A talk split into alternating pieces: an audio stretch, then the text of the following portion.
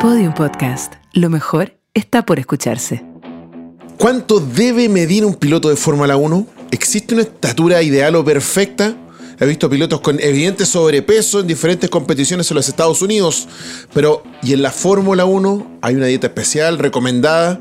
Eh, durante los fines de semana, ¿qué comen? Qué beben antes de una carrera. Pero más allá de lo físico, ¿cuáles son las obligaciones de un piloto de Fórmula 1? ¿Tienen que ir a todas las conferencias de prensa? ¿Cómo es el mundo de un piloto de la máxima categoría? Cuando por primera vez los pude ver en vivo en el Gran Premio de Brasil de 2015, me dije a mí mismo, estos tipos tienen el mejor trabajo del mundo. Les pagan por manejar los mejores autos del planeta y pueden volar en ellos, pero todo eso tiene un costo, compromisos, viajes, preparación física y mental, dietas y todo tipo de tareas deben cumplir hoy los 20 hombres más afortunados del mundo, los 20 pilotos que componen la grilla del Campeonato Mundial de la Fórmula 1 hoy 2022. Soy Rainiero Guerrero. Soy Carlos Jimeno. Y yo, Eduardo Gualo Frías. Esto es Al Límite, historias detrás de la Fórmula 1.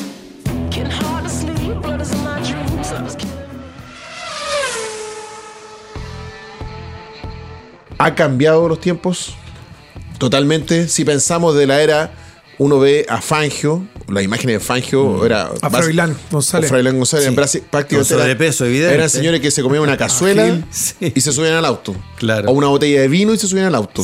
O James Hunt, a Hunt. fumándose un cigarro y una cerveza post carrera. O a Stewart también, varios, varios yo creo que... Hoy día, imágenes imposibles. Fittipaldi también era bastante vividor, como le gustaba decir a algunos ahí. Yo creo que los brasileños en general lo eran. Pero Senna fue de los primeros en marcar el camino hacia una excelencia deportiva. Senna tenía un. Mm. un eh, estaba él en, en, su cabeza muy mentalizado en ser no solo el mejor piloto, sino que sabía que para lograrlo tenía que estar en, en la mejor condición, tanto espiritual mental, espiritual y física. Quizá en algún minuto pasado entendieron que no solamente era manejar un auto, sino que había que ser un buen atleta para manejar un auto como ese. Yo creo que en algún momento esto empezó a, mutar hacia el mundo del deporte y no solo de la tuerca, no solo del mm. automovilismo. Eh, cuando empezaste el editorial Reinero, tú decías cuánto mide hoy un piloto de Fórmula 1. En algún momento no era factor la altura ni el peso comenzó a hacerlo. tenía otras dimensiones, ojo. Comenzó a hacerlo y, por ejemplo, hoy día tenemos un Sunua con menos de un metro sesenta. Eh, yo recuerdo a Weber excepcionalmente Red Bull y Horner y los ingenieros del equipo se partían la cabeza tratando de hacer un espacio para que pudiera poner las piernas. Hablamos de 1.96, 1.93, perdona, Weber. Eh, hoy día los más altos son Albon y Ocon, con un 1.86 eh, Fettel que está en un 82, 83. Pero, ¿dónde está el punto aquí? Al menos como yo lo veo. Cuando el deporte entendió, el automovilismo entendió que los pilotos de Fórmula 1 podían ser eh, más eficaces al volante si su condición física era eh, distinta a la que tenían. Que empezaron a alimentarse mejor, que los entrenamientos físicos comenzaron a ser más similares a los de otras disciplinas, que empezaron a buscar en promedio estaturas más bajas. Pensemos en Prost, súper bajo y súper menudo. Sí. Quizás más menudo que, que Cena, que se vea como más, más, trabajado, pero todo empezó a mutar hacia allá y, cuando se instala la preparación física de un modo metodológicamente hablando eh, estricto, eh, la categoría empieza a obtener este tipo de pilotos que hoy día tenemos. Sí, yo, yo personalmente creo, y lo hemos conversado aquí, eh, que mm, el, el piloto, para mí hoy día, en términos conductivos puramente tal, eh, creo que es menos relevante que el auto y el motor. Eso lo hemos dicho en otras conversaciones. Y creo que el piloto hoy día es un peso manejable que se puede distribuir de una determinada forma dentro del auto, cosa de que su aporte no solo sea el de conducir, sino que también haya un aporte en términos de peso para lograr un determinado equilibrio. Y eso tiene que ver con una buena condición física y tiene que ver con un tamaño, con dimensiones dentro del auto. Mm. Bueno, si lo suma a la ingeniería de lastre que tiene un auto y un piloto en promedio está pesando 75 kilos, 75 kilos esa es la media. Eh, cómo distribuyan esos 75 kilos respecto de otros pesos que lleva eh, el monoposto puede ser importante. Yo sí sigo creyendo que un deportista, y aquí no escapan los pilotos, mientras más entrenado física y mentalmente está, mejor competidor va a ser. Absolutamente. Y lo podemos ver, por ejemplo, en Hamilton.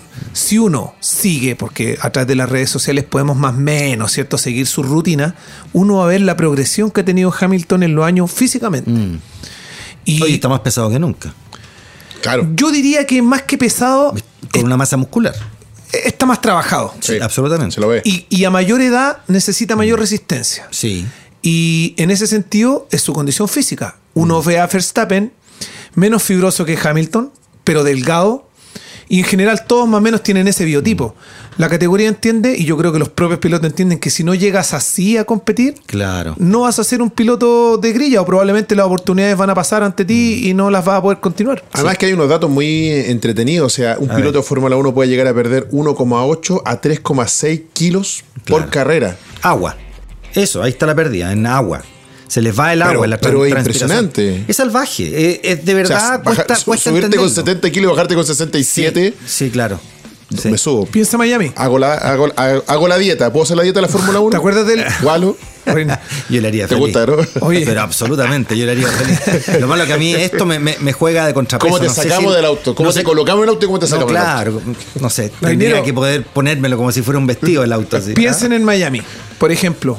O en, O en, en Jeddah. o en Jeddah. También Sí, había mucha más Malasia. temperatura. 40 O en grados, Malasia. humedad extrema. Singapur. Eh, Sí. En Singapur corren de noche con 40 grados. Sí, ¿Cuánto influye ahí eh, la condición física del deportista? ¿Por qué?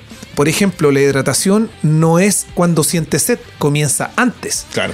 Eh, todo esto tiende al trabajo metódico eh, de preparación que hoy tiene un deportista, que empieza 36, a veces 72 horas antes de la competencia para medir los parámetros de electrolito, los parámetros de creatina y un montón de, de definiciones químicas que tiene que tener el deportista que hoy día están completamente, eh, ¿cómo se dice?, Eh, tabuladas. Y ahí empiezan a medir, "Eh, esto es así, ya no es, Sí. yo creo que estoy bien, no, me parece que me siento bien, no, si estoy, comí bien, Es que- gracias, tomé agua, no. Es que todo, todo tiene que ser extremo en el, en el sentido positivo de la reacción. Y me refiero, por ejemplo, a la toma de decisiones. Eh, hay una persona, lo, de apellido Lobato, ¿no es cierto?, que sigue mucho a Alonso, lo ha seguido toda la vida, es un fanático de él, pero además un, un comentarista muy conocido español. Y él, eh, hace dos, tres carreras atrás, creo, cuando Alonso increpa al chino o a quien increpa pasándolo por el lado, que lo pasó con las dos ruedas por arriba del pasto, ¿se acuerdan?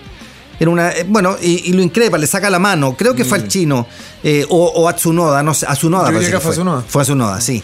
Eh, y Lobato dice, oye, este gallo, claro, van tan rápido y piensan en todo y hacen muchas cosas en tan poco tiempo que la verdad son dueños del tiempo. O sea, ellos son dueños del tiempo.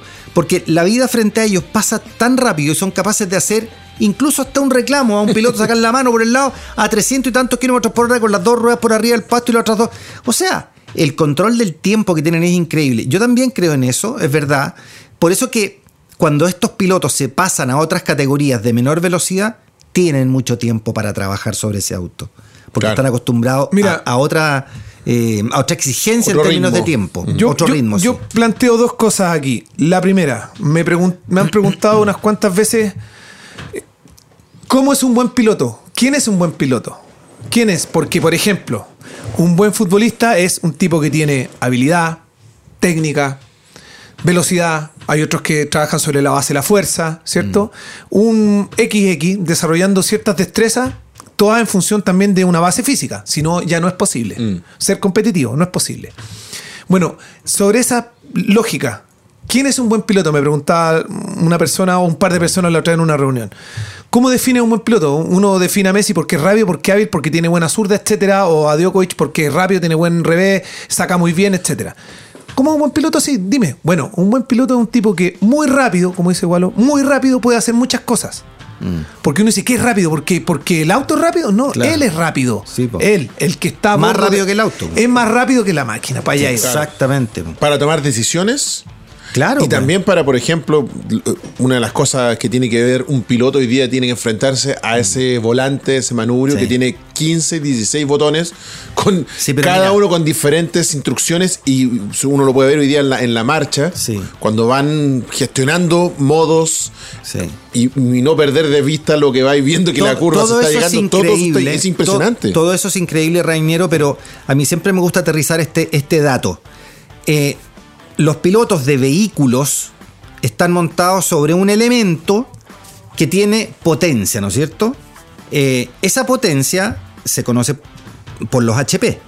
Un HP es más o menos la fuerza para levantar 75 kilos de peso a un metro en un segundo. Creo que esa es la definición, ¿ok? Si no es muy cercana. Toma en cuenta que estos autos tienen mil caballos.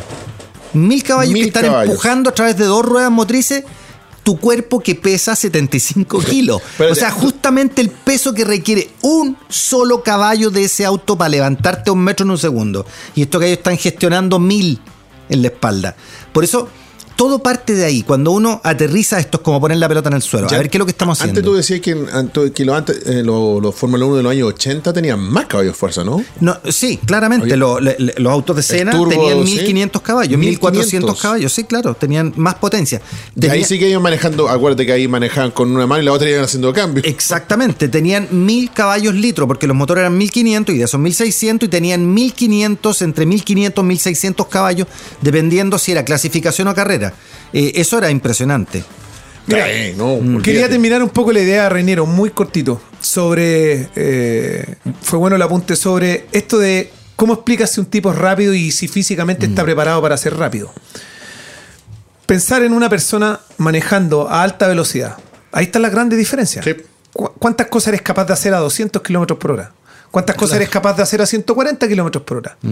A 120 en una carretera, que es el límite que tenemos en Chile. El autobahn, uno puede ir más rápido, Yo en Estados Unidos también es 120. más rápido. Yo también. Me, da- me baja sueño. Yo no 120. declaro nada. ¿Qué podemos hacer? No, yo sí. ¿Qué podemos hacer a 100 Abiertamente digo, no, no puedo. ¿Qué podemos hacer a 120? Ya, X, X, X. Bueno, haz muchas cosas más. El que te presiona atrás, el que te está hablando en el box, el neumático, cómo lo paso, dos autos para adelante, viene Sí, esta curva, viene esta otra. Son un montón de cosas. Ese es un buen piloto. Sí. Pero eso, sí, dale. Pero para eso hay que estar preparado hoy mental y físicamente. Y esas dos cosas van de la mano. Absolutamente. Porque si no tienes una buena condición física, Sí, no vas a ser capaz Es que de tomar buenas decisiones. Ahí, ahí voy a ese punto donde. Un, de- un detallito antes que, que asumas tú. Eh, tú acabas de decir mental y físicamente. Bueno, Senna le metía el componente espiritual y también Hamilton lo ha puesto en el último tiempo y también Vettel lo introdujo en el último tiempo. Por eso, entre las obligaciones que tiene un piloto de Fórmula 1, esto yo no lo sabía, lo, lo estuve leyendo, dormir. O sea, dormir no es negociable. No. No es parte de, como, mira, si te gan- no. De hecho, eh, se recomienda, y según un estudioso que trabajó para Renault con Fernando Alonso, decía que cuatro horas antes de una carrera, cuatro horas antes de la carrera, el piloto debe dormir una siesta, si si está acotada, no estamos hablando de la siesta de dos horas que se pega uno en el Media- colegio. media ¿no? horita. 20 minutos, Sí. 25 minutos, es fundamental para reflejos, estar operativo, bien fu- funcionando. Pero es interesante esto que no es negociable, es No, parte no es del contrato. no es negociable. Usted tiene que dormir tantas horas Tenemos, tenemos un para que esto funcione. Tenemos un campeón chileno, campeonísimo chileno, que hacía eso y que de hecho tiene una foto hermosa, por ahí la tengo guardada. Carlos de Gabardo, compadre. Cada vez que paraba y había una pausa, él dormía. Se bajaba de la moto y hoyo que hubiera en el desierto, se metía y dormía 10, 15 minutos. Siempre lo hacía. ¿Y cómo lo.? Espérate, yo puedo entender a un piloto de Fórmula 1 que igual es difícil, previo a una carrera con la adrenalina, que significa, no sé, estoy a 4 o 5 horas que comienza, tenés que subirte al auto, y hay toda una adrenalina que te, no te permite eso. Me imagino que eso es parte del entrenamiento, pero no me imagino un tipo bajándose de una, de una etapa en el medio del desierto en Dakar, dejando la moto y a dormir. Hay, una, hay, uno, hay uno, Así se hace. hay unos enlaces y unos regrupamientos donde antes de largar una especial Mm. que es muy larga o en mitad de una que es muy larga y se reabastecen, tienen unos pequeños márgenes. Son 5 minutos, 10 minutos, Sí. se, sacan, se sacan ese vacío que trae cuando el, el cuerpo empieza a acusar cansancio. Pero sobre esta obligación que indica que tienen que dormir, también cómo tienes que comer, cómo tienes que vivir, pensemos en Sunoda, Reinero. ¿Te acuerdas? Sí, Sunoda, promesa del automovilismo japonés. Honda lo único que quiere es tenerlo en el equipo. Le abren una oportunidad en Alfa Tauri. El tipo muestra que tiene manos, que tiene el perfil eh, biológico que hoy día se busca, menos de un metro sesenta, liviano como una pluma, pero desordenado como él solo. Sí, y un carácter. Des- desordenado de- en términos mentales, Literalmente hablando, un sí. carácter Sí. de mierda. Perdón que lo ¿cierto? diga, pero. ¿Y qué hacen con Sunoa? Sí. Oye, po. tú tienes que vivir como un profesional. Estos Claro. son los profesionales. Mira, Sí. así vive Gasly, así vive Albon, ni Claro. hablar de Verstappen. Sí. Mira los que están dentro de la academia de Red Bull. Entonces lo comprometen a esto, Mm. que es básicamente seguir una rutina. Eh, levantarse a cierta hora, desayunar, tener una dieta, un balance, empezar a pesarlo. Esa- Mm. Ese tipo de métricas que parece como que son muy novedosas en la Fórmula 1 ya llevan por lo menos 10 años y en otros deportes 15 años. Sí. Lo que decía al comienzo, se incorporó toda esta lógica súper científica de definir cómo debe estar preparado para competir. Son 5 litros de agua 24 horas antes de la carrera que tienen que tomar. 5 litros de agua. De esos 5 litros de agua, pierden 2 antes de competir. En el momento en que se ponen el mono es cuando más sudan porque el cambio de Claro. temperatura es muy alto. Eh, y fíjate cuánto se hidratan después las premiaciones. Por eso, junto con el trofeo, te fijas que- agüita, siempre. Y la, y la toallita al tiro, inmediatamente. También. Entonces, todas esas cosas creo yo que lo que han hecho es llegar a, esto, a estos ritmos superlativos, que probablemente antes los autos eran más pesados, más potentes, como decía Gualo, pero hoy día la intensidad y el ritmo es más parejo. Y, y yo creo que apunta obviamente todo a la profesionalización, ¿no? De, ella que está absolutamente a prueba de todo. Y que tú recién lo decías, cuánto tiene que dormir, cuánto tiene que pesar, qué es lo que tiene que comer, qué es lo que tiene que hacer y qué es lo que tiene que hablar también. Que ese es otro Sí, aspecto importante sí, hoy sí, día sí. que está muy manejado, Sí. sobre todo hoy día con los medios de comunicación tan, tan, tan potentes y se han amplificado a través de las redes sociales. Por eso es que siempre uno los va a ver a los pilotos con una persona al lado del mismo equipo Y lo graba. y grabándolo. Grabándolo, sí. Porque es una, desmentido. Exactamente. Como ya es una pega periodística, es para Claro, tener ese claro. respaldo de, de decir que después obviamente le pasan la cuenta. Yo, yo recuerdo, esto es una- hago un paréntesis, una anécdota que cuenta Hernán Crespo, jugador de fútbol argentino, que cuando debutó en River, o, o en sus primeros años, hay un partido que hace dos goles. Valdanito. Y, y lo sacan antes que termine el partido y aplauso y era una nueva promesa. Y cuando le hacen la entrevista al final del partido dice, bueno, sí, ¿y te sacaron por los aplausos? Dijo, sí, a lo mejor, no sé. Bueno, al día siguiente, el lunes llegó y Pasarela lo estaba esperando con el diario a decirle, ¿y esto? Así que te sacaron por los aplausos. No, hijo, bueno, acá hay que decir las cosas, aquí hay que, hay que pensar lo que se va a decir, porque esto es River, etcétera. Bueno, eso que pasó en el año 90, y una anécdota muy entretenida que cuenta Crespo, en la Fórmula 1 hace rato ya está tomado, porque todas las palabras que dicen Todo, todo, todo, todo. pueden está ser usadas en su contra, Sí, ¿no? absolutamente, Es sí. cuidado con lo que vas a O decir, sea, porque sí. más encima estás representando una marca, Claro. Eres el reflejo de la marca, finalmente, y hay auspiciadores detrás. Sí, pues. Hay mucha Y plata. eres la imagen de cada, de cada auspiciador y de cada marca. Y de la marca. Exacto, de la marca del auto que conduces, de la moto que conduces, Exacto. Eso- de la ropa que te pones, todo. Esa Mira, hoy día Pero ya ese no. compromiso Sí. es. Sí. Es que es parte de la carrera. Es Sí. parte de la carrera No del fin de semana. Pero un buen piloto lo sabe de antes. O sea, él se mete al, cir- al circo este sabiendo que eso es Sí, así. claro. Sunoda es un caso especial que viene de Japón, donde, qué, qué sé yo. No sé qué fórmulas corrió antes Sunoda. Ra- mira, Russell y Norris también tuvieron unas pequeñas salidas de madre en su comienzo. Sí, porque po. tiene, eso mismo iba a decir, tienen 19, 20 años y lo exponen a diferentes situaciones y por mucho que haya leído eh, el dress code y la guía de comportamiento El del manual, equipo, el manual. ¿cierto? Oye, estudiate esto y estudiatelo y, y cada fin de semana estudiatelo. Igual se sale, pues son muchachos más los periodistas buscamos por ahí por acá para, para poner picante. Mm. Sí, obvio.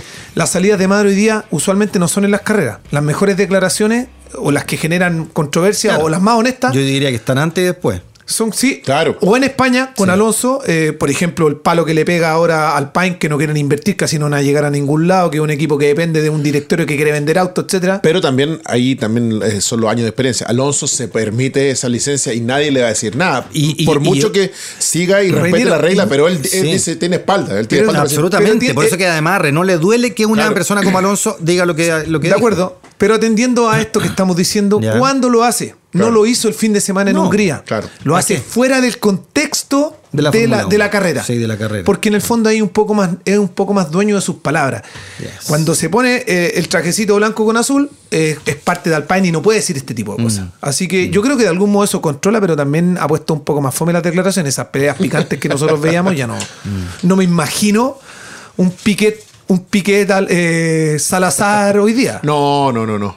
Ojo que el año pasado, acuérdate que mm, La Russell, la- le fue a pegar a Botas Sí. en el auto Sí, cuando yo- en, en- Sí. en la Emilia Romagna en, en- pero también, en pero Imola. también estuvo súper eh, picante lo que ocurrió entre Hamilton y Verstappen en las últimas carreras.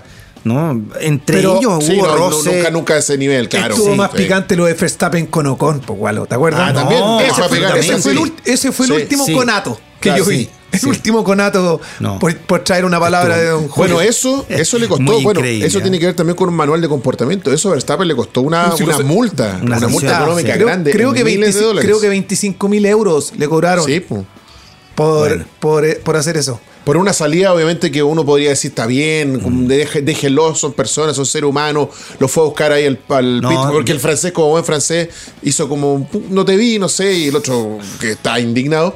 Bueno, esa, esa salida de madre le costó 25 mil euros. También aprendió si Verstappen. Sí, absolutamente. Aprendió porque yo creo que si él hubiese recibido el impacto que le dio Hamilton, no vamos a hablar de si ¿Cuál, entró cuál, por cuál, fuera o por dentro. Ah, que le dio Hamilton a él. Claro. En ese momento, Ah, siendo claro. el Verstappen de antes, ese que empujó a Ocon, Sí, porque capaz que va a ir a pegarle a Hamilton. habría sido distinto. Sí, Es verdad. Bueno, es, es, la, es, es la vida de un piloto de Fórmula 1, justamente porque la Fórmula 1, de lo que partíamos, ya no es la Fórmula 1 de Fangio ni la de González, tampoco la de Prost ni Senna, que ya en ese minuto era muy profesional, sino que hoy día estamos ante un espectáculo absolutamente regulado, eh, casi serializado. Los pilotos saben lo que tienen que hacer, hay un cierto manual de comportamiento dentro y fuera de la pista, y eso me parece que es parte de el que se suma a este, a este selecto grupo de 20 pilotos, que son 20 personas en el mundo que solamente pueden acceder, tienen que saber a lo que van, ¿no? Sí, hay un detalle súper súper interesante que tiene que ver con lo que hacen los pilotos, gran parte de ellos, luego de retirarse de su actividad deportiva más, más profesional. Eh, la mayoría son coleccionistas de autos y motos. La mayoría viven en escenarios en donde se hacen competencias de autos clásicos. Vestidos a la antigua, con gorros de cuero, con, con ropas muy artesanales. Les encanta vivir lo que alguna vez fue el deporte tuerca. Claro. Esto de tener un compromiso mucho más con el entorno sobre estos Y vehículos. se salen también del mundo, de, este mundo absolutamente Tan reglamentado, exigente. claro. Pasa a ser el mundo de ellos a la pinta de ellos, Claro. haciendo lo que a ellos les gusta. Sí, es muy bonito eso. Yo creo que a mí al menos lo que me llama la atención de este nuevo piloto, del nuevo perfil que tiene que tener, es que a- añadió una cultura de, de optimizar físicamente su condición y que eso también lo ayuda mentalmente y que al mismo tiempo, hay que decirlo, lo hace más exigente para que se sostengan en la categoría. Va a ser más difícil para otros llegar a ser piloto de lo que era antes. Y mira, con esto quería cerrar mi opinión respecto a este punto. Hace poco conversé con Nicolás Pino, tiene 17 años, este chileno que sabemos bien está corriendo la European Le Mans Series y resistencia también en Europa y que siempre ha tenido como sueño al menos que lo lleguen a testear eh, en algún equipo, Fórmula 2 quizás, y la Fórmula 1 por supuesto. Y un par de personas lo escucharon hablar esta entrevista que, que tuve con él y encontraron ridículo el tono de Pino y la manera en la que él hablaba. Y yo les dije, ¿por qué lo encuentran ridículo? Porque se aprendió el libreto memoria. es, lo que, es lo que tiene que hacer. po. Eso es. Claro, claro. No entienden, no así, todos así entienden. funciona en Europa las cosas. Sí, po. Eso. Exacto. No todos entienden eso. Al límite, historias detrás de la Fórmula 1. Soy Rainiero Guerrero. Soy Eduardo Frías. Soy Carlos Jimeno.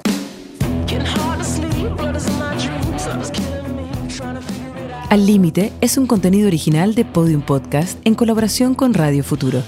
Para escuchar más conversaciones como esta, entra a podiumpodcast.com, futuro.cl, Spotify o donde escuches tus podcasts. Síguenos en nuestras redes sociales y búscanos como Podium Podcast Chile y Radio Futuro. Voces y contenido, Reiniero Guerrero, Gualo Frías y Carlos Jimeno. Edición, Paula Domínguez y Diego Puebla. Producción sonora, Nicolás Aguirre.